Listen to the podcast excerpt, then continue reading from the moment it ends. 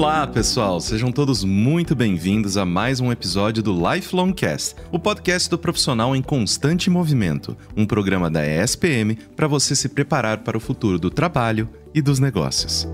Sons, cores, aromas, texturas, sabores. Se algum desses elementos te remete a uma marca, você provavelmente foi conquistado por uma ação de marketing sensorial uma estratégia das empresas para criar conexão emocional com o seu público.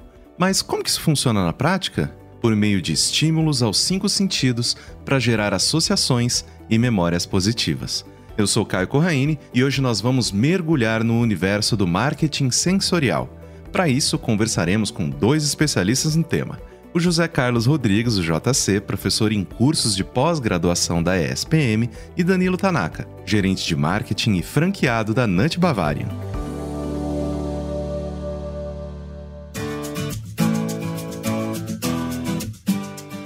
Então, para entender como surgiu essa técnica e de que forma ela vem sendo aplicada no mundo dos negócios, convidamos para o primeiro bloco o professor de disciplinas de comportamento do consumidor e storytelling da ESPM, José Carlos Rodrigues. Seja muito bem-vindo ao Lifelong Cast, JC. É um prazer enorme ter você por aqui para a gente poder falar sobre esse assunto extremamente interessante.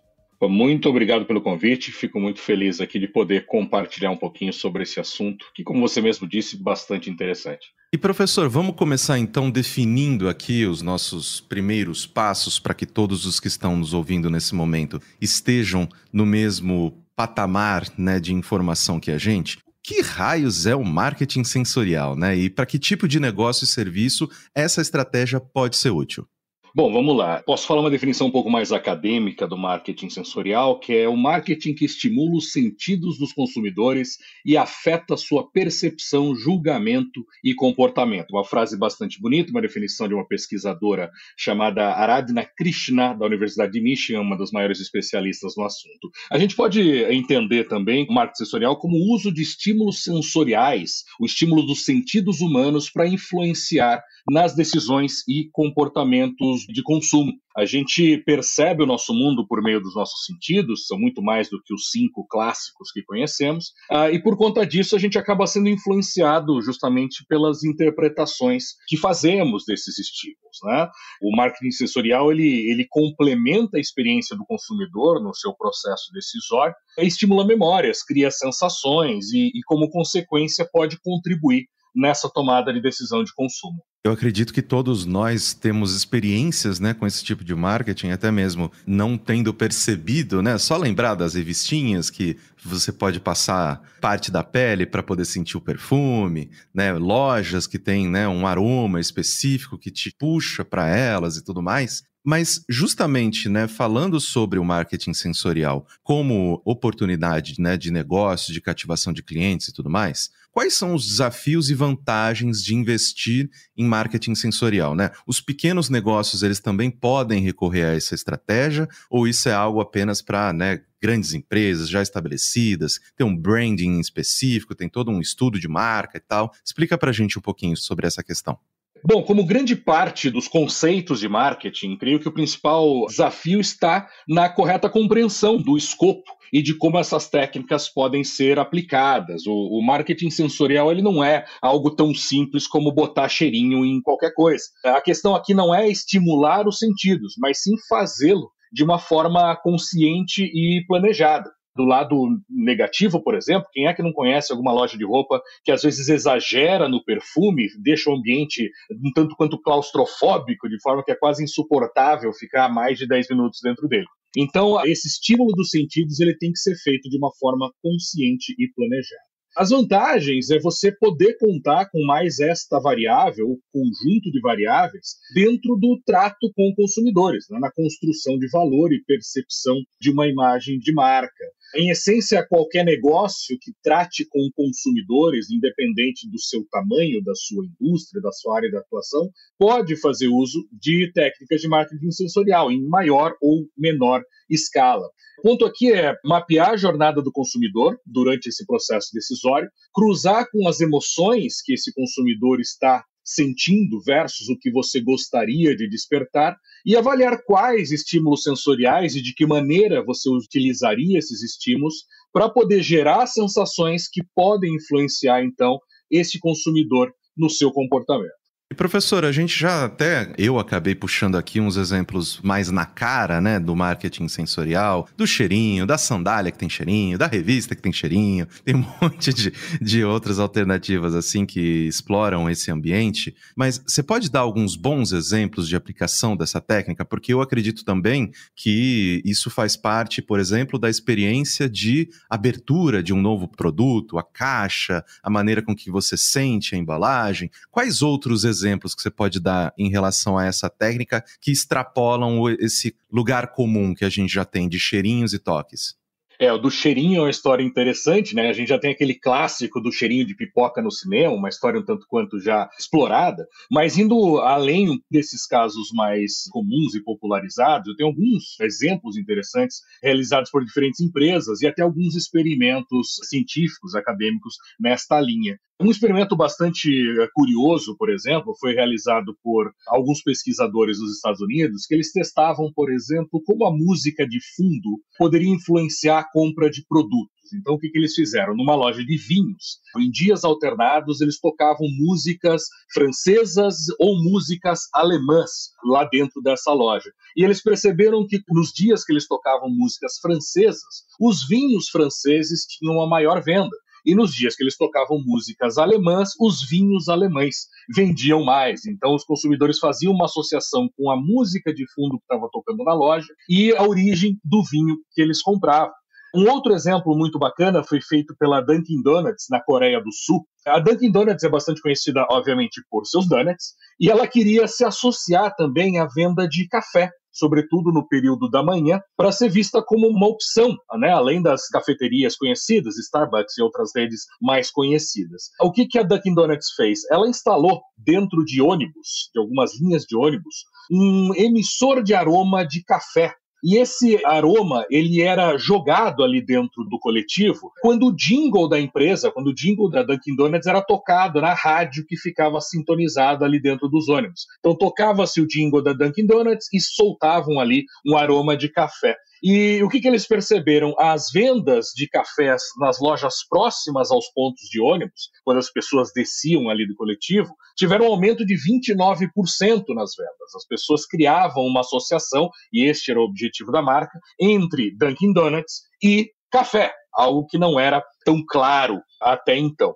Algumas outras experiências podem ser interessantes. Né? Você comentou muito das embalagens e dos toques, né? As próprias embalagens da Apple, por exemplo, milimetricamente encaixáveis, elas promovem alguns estímulos táteis que reforçam alguns elementos da marca, como precisão e design, ou seja, os elementos chave da marca, eles são refletidos não apenas nos produtos em si, mas também nas embalagens e nesta relação tátil dos consumidores com essas embalagens. E por fim, acho que eu não posso deixar também de explorar a construção dos parques da Disney, sobretudo ali na Flórida, que envolvem os consumidores numa bolha sensorial que tem como objetivo desconectá-los do mundo real. Então existem uma série de técnicas ali dentro dos parques que gera essa desconexão entre o mundo real e o mundo fantasioso, que é justamente o mundo mágico que a empresa quer criar.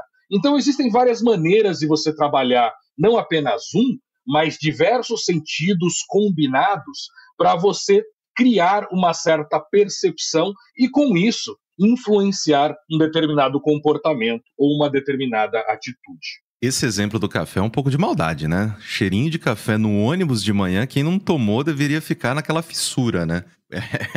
Eu sou um pouco influenciável, eu iria gastar bastante dinheiro né, nesse veículo aí. E professor, finalizando essa nossa conversa, a gente passou por vários exemplos, muitos deles, praticamente todos, focados né, no nosso mundo real, utilizando os nossos sentidos mais ligados a diretamente o nosso corpo, né? Então, nosso toque, nosso olfato. O marketing sensorial, ele pode ser aplicado no ambiente digital? E assim, você enxerga alguma oportunidade de aplicação dessa estratégia num metaverso da vida? Como que a gente consegue transpor essa estratégia, né, que utiliza dos nossos sentidos para algo que efetivamente talvez a gente não sinta? Olha, você sabe que essa aplicação é bastante curiosa, porque a princípio a gente, né, as pessoas no geral acabam associando os sentidos à vida, vou colocar entre aspas, real. Embora teoricamente a gente seja limitado no meio digital, já que a princípio a gente tem acesso apenas à visão e à audição, é possível sim é, emular outras sensações por meio de um fenômeno muito interessante chamado complementação perceptual. Que isso significa? O estímulo a um determinado sentido, ele pode ter como consequência o estímulo em outro. Por exemplo, uma leitura labial quando você faz a leitura labial de alguém, o seu córtex auditivo, né, a área do seu cérebro responsável pelo processamento de sons, ele é ativado. É como se a gente escutasse o movimento da boca. Quando você vê alguém segurando ou movimentando algo, áreas do seu cérebro relacionadas ao movimento, o seu córtex motor, é ativado. Então é como se a gente sentisse o que nós vemos ou que sentíssemos o que outro sentido traz para a nossa percepção. Isso acaba refletindo em algumas técnicas que a gente pode adotar no digital, falando inicialmente do digital, como, por exemplo, fotos de produtos em diferentes ângulos, você poder visualizar um produto em 3D. Esse tipo de técnica aumenta um senso de autorreferência do público com relação a esse produto. É como se você estivesse fisicamente movimentando este produto na mão, ainda que você esteja só usando ali o mouse ou o seu dedo. Imagens de alimentos, por exemplo, que mostram mãos segurando esse alimento, ativam algumas áreas do cérebro ligadas ao tato, ao calor e ao movimento. Então você não apenas vê uma comida, mas você quase que sente a movimentação ou você segurando esta comida. Algumas pistas olfativas ou gustativas, como a fumacinha do café na foto, o gelo no copo de cerveja, ou a reação da face de uma pessoa consumindo um produto, tudo isso ajuda a estimular a complementação dos sentidos, como eu disse, inicialmente restritos à visão e à audição, mas você gera essa complementação para interpretar, para ter uma interpretação mais ampla de uma cena. No caso do metaverso em particular, quando a gente fala do metaverso em sua experiência de imersão, mais próxima ali da imersão virtual, da realidade virtual, primeiro a gente tem que avaliar se, além da visão e da audição, a gente está utilizando algum outro estímulo de algum outro sentido, inclusive o toque com relação a algumas roupas de pressão, enfim. O que a gente faz nesse ambiente virtual é adicionar mais uma camada mais um distanciamento entre o real e o virtual, já que os estímulos visuais e auditivos, uma vez imerso numa realidade virtual, eles não competem com outros que estão ali do seu lado. Né? Você num monitor ou um celular tem outras coisas ao redor que competem para a sua atenção e te tiram desta imersão. Uma vez imerso numa realidade virtual de fato, com óculos, com equipamento, essa projeção do eu uma palavra bonita, essa projeção do eu dentro desse ambiente tridimensional imersivo, ele aumenta a proximidade da pessoa com essa experiência visual, auditiva ou outras, fazendo com que as mesmas técnicas exploradas no digital elas tenham uma maior força, um maior nível de imersão no virtual. Fantástico, professor. Muitíssimo obrigado pela sua participação, pela gentileza de compartilhar o seu conhecimento conosco. Eu espero que a gente tenha novas oportunidades de conversar aqui no Lifelong Cast. Muito obrigado mesmo por ter aceitado o nosso convite. Eu que agradeço o convite. Um grande abraço para todo mundo. Fique esperto que o Lifelong Cast volta daqui a pouquinho. Na ESPM, a inovação não é apenas um diferencial, é uma exigência. Um lugar onde celebramos o inusitado. Aqui, o aprendizado vai além da sala de aula. Vivemos experiências internacionais e aprimoramos habilidades além do tradicional. Criamos networking de verdade, sendo referência na produção de conhecimento. Juntos, vamos liderar o futuro, seja ele qual for. E aí, vem com a gente? ESPM, o inusitado em constante movimento.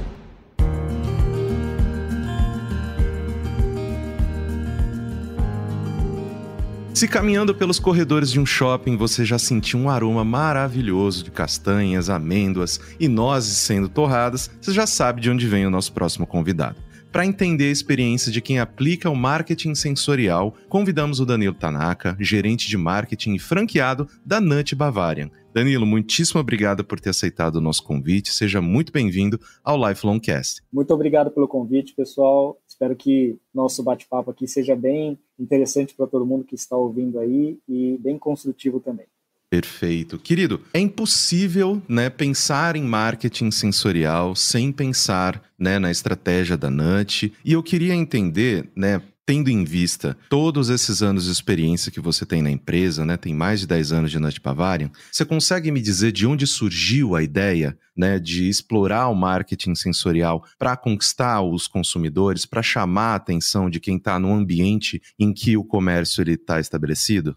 A ideia da Noite Bavarian, ela veio de um conceito bem artesanal e até então nós trabalhamos esse conceito artesanal até hoje. Depois de 26 anos de história, nós temos isso muito forte. E começou com uma produção mesmo bem artesanal em ruas da Alemanha, da região da Baviera ali, e o cheirinho ali causava um, uma aglomeração muito grande ali, principalmente por parte dos turistas. E com isso fez com que um americano ele enxergasse um potencial de negócio e transformou aquele processo bem manual, bem artesanal ali na rua mesmo, em um negócio, desenvolveu uma panela, né, bem diferente. Ele era ex-engenheiro da NASA também, desenvolveu uma panela e criou a The Nut Bavarian nos Estados Unidos. Como que a Nut Bavarian chegou no Brasil, né? Então, a diretora, né, que é a fundadora da Nut Bavarian, Adriana Auriemo, ela trouxe a Nut Bavarian para o Brasil porque ela foi também a lazer num jogo de basquete junto com a família. Ela sentiu um cheiro de onde eles estavam e saíram do local onde eles estavam para buscar de onde estava vindo esse cheirinho. Então ela não sabia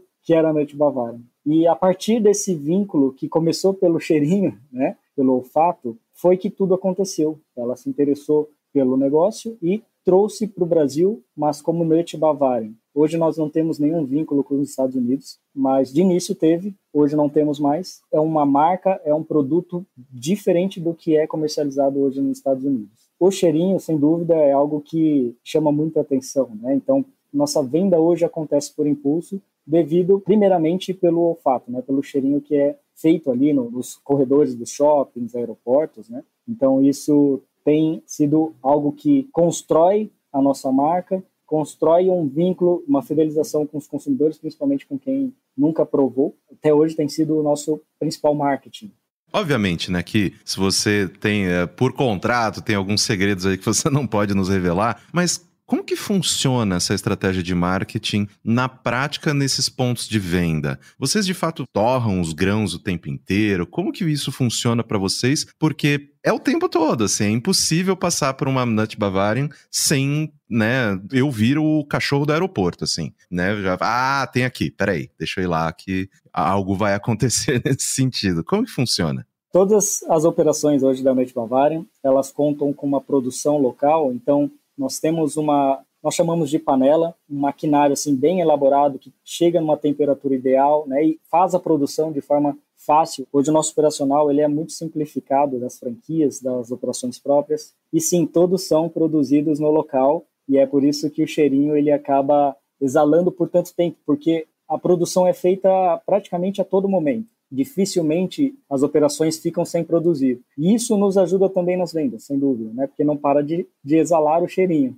E o cheirinho hoje, querendo ou não, é a nossa isca, né? É nosso primeiro contato com o consumidor, mesmo ele não vendo a nossa loja, nosso quiosque. Então, hoje tudo é torrado ali, tudo caramelizado ali no próprio quiosque e feito, sem dúvida nenhuma, com toda a qualidade possível.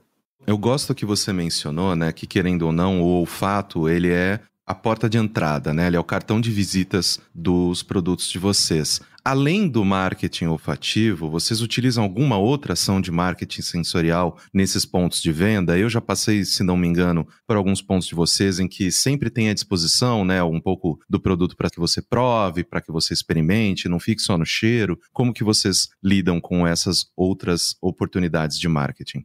Eu costumo comentar bastante sobre isso, porque não é porque eu trabalho na Net Bavarian e tenho uma operação franqueada também da Net Bavarian, mas nós como marca, como negócio, nós conseguimos atingir todos os cinco sentidos das pessoas, dos clientes. Então tudo começa ali pelo cheirinho, sem dúvida, mas em seguida vem a visão, né? Então a pessoa ela encontra um quiosque no Bavaria que tem um visual merchandising assim bem planejado para transmitir toda a história, todo o emocional que a marca carrega. Então assim é um ambiente bem bonito, aconchegante, né? E a gente está pronto ali para receber essas pessoas. Então de fato a gente vai para a visão que a pessoa enxerga, ela busca o local que está fazendo essa produção em seguida, eu diria que a audição. Então, assim que a pessoa se aproxima do quiosque, nós temos um treinamento forte com toda a equipe que está fazendo ali na ponta, que está fazendo atendimento, de convidar a pessoa. Ainda existem pessoas que não nunca tiveram contato né, com a Noite Bavarian, então nós sempre convidamos, perguntamos se ela conhece a Noite Bavarian e chamamos ela mais próximo para o quiosque para fazer o quarto passo, que seria o paladar. Né? Então nós criamos ali uma experiência de degustação, nós damos uma amostra para o consumidor e aí é praticamente um incentivo final para que ele siga com a compra, né? E o melhor de tudo é que a maioria das pessoas gosta tanto dessa experiência da degustação, de tudo que ela passou, que ela acaba levando mais produto do que ela pretendia, né? Então isso é muito legal. E por último, o tato, né? Então o tato ele está muito próximo ali desse paladar, no caso, né? Ela pega o produto, ela sente a embalagem, no cone, que hoje um dos produtos que mais saem na nossa rede são os cones pega os, os pacotes também, que nós chamamos de zips, enfim. Então, a gente acaba passando por todos esses sentidos, né, para gerar essa experiência marcante para os consumidores. Sim, com certeza. Já fui culpado várias vezes por não, vou pegar só um pouquinho para eu ficar aqui. Aí eu, ah, pô, mas eu posso levar para casa, né? Tem gente que vai ficar feliz se eu levar isso aqui. É bom, então vamos levar para casa também, vai. Mas Danilo, finalizando a nossa conversa, as ações de marketing sensorial de fato refletem nas vendas? Eu sei que você já mencionou isso, né, de que justamente ela foi toda a força, né, motriz para que toda essa operação se iniciasse, né, existisse como um todo, mas como que o marketing sensorial, ele de fato, para vocês hoje, reflete nas vendas ou, por exemplo, na percepção do seu produto pelos consumidores? Às vezes, não sei se vocês já fizeram esse experimento, mas vocês, por exemplo, já conseguiram comparar o volume de vendas com e sem o apelo do cheirinho, sem o apelo do aroma? Vocês têm esse tipo de estudo também ou não? Hoje, 95% das operações, elas têm uma produção local. Os outros 5% são extensões dessas operações. Então, o franqueado que ele tem um quiosque que faz a produção local, ele tem um outro quiosque menor que não tem a panela, que não tem o maquinário e que também faz a venda, mas é reabastecido por esse outro quiosque. Naturalmente, ele acaba faturando um pouco menos, né, comparado a esse que tem a operação. Por isso que a maior parte da rede, ela tem a operação local, porque a gente entende que é muito forte o marketing olfativo, a gente trabalhar isso, porque nosso quiosque, na maioria das vezes, ele tem ali 4 metros quadrados em média. E a gente sabe que não necessariamente as pessoas passam sempre em frente a ele. E o cheirinho, ele traz a pessoa, mesmo estando talvez bem distante do quiosque, não vem do quiosque. Então, esse marketing afetivo é muito forte na nossa operação e nós construímos isso no decorrer dos anos que nós operamos aqui no Brasil. Hoje as pessoas têm como sinônimo de uma marca que transmite esse tipo de marketing olfativo realmente a Noite Bavária, né? Então, tem gente que já aconteceu também de não identificar pelo nome. Então, conhece a Noite Bavária? Fala, Noite Bavária, não é estranho, né? E aí, quando a gente conta, ah, é daquele quiosque que tem um cheirinho, né, que tem nos aeroportos, nos shoppings, as pessoas lembram na hora. E já assimilam também a um produto que é gostoso. Então, isso, sem dúvida, para a gente, ele faz muita diferença, né? E, sem dúvida, as operações que são poucas hoje na Noite Bavária, mas que existem, algo em torno de 5%, elas vendem um pouquinho menos por não ter essa produção local.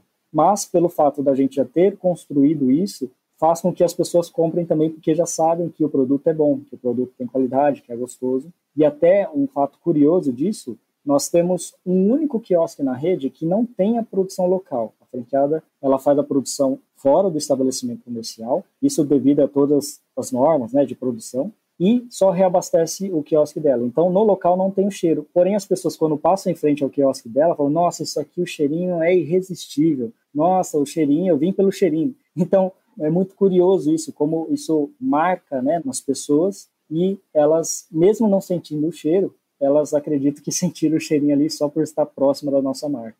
Excelente. Danilo, muitíssimo obrigado pela sua participação. Eu tenho certeza de que o case de vocês é um exemplo excelente para os nossos ouvintes compreenderem a importância do marketing sensorial. Muito obrigado mesmo por ter aceitado o nosso convite e pela gentileza de ter compartilhado a experiência de vocês para nós. Muito obrigado mesmo. Eu que agradeço. De novo, espero que tenha contribuído bastante aí para quem está ouvindo. E fica o convite, caso alguém não tenha provado ainda a Noite Bavária, não tenha recebido toda essa experiência, fica o convite aí. Estamos em mais de 140 quiosques e algumas lojas também em todo o Brasil, shoppings, aeroportos, enfim. Fiquem super bem convidados aí para conhecer.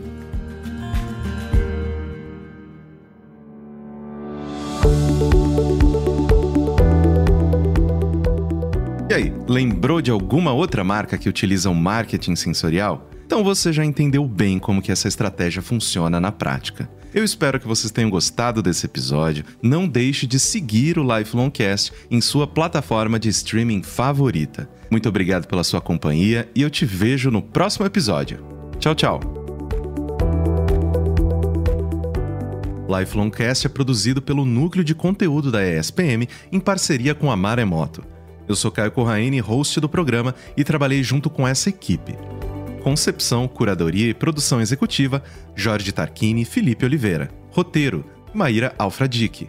Produção: Cecília Fernandes. Danilo Santana Silva. Técnica de gravação: Andréa Xavier. Coordenação de roteiro: Amanda Mira. Coordenação de edição: Adriana Sanches. Edição e sonorização: Tamires Pistorese. Coordenação geral Maremoto: Vinícius de Lima.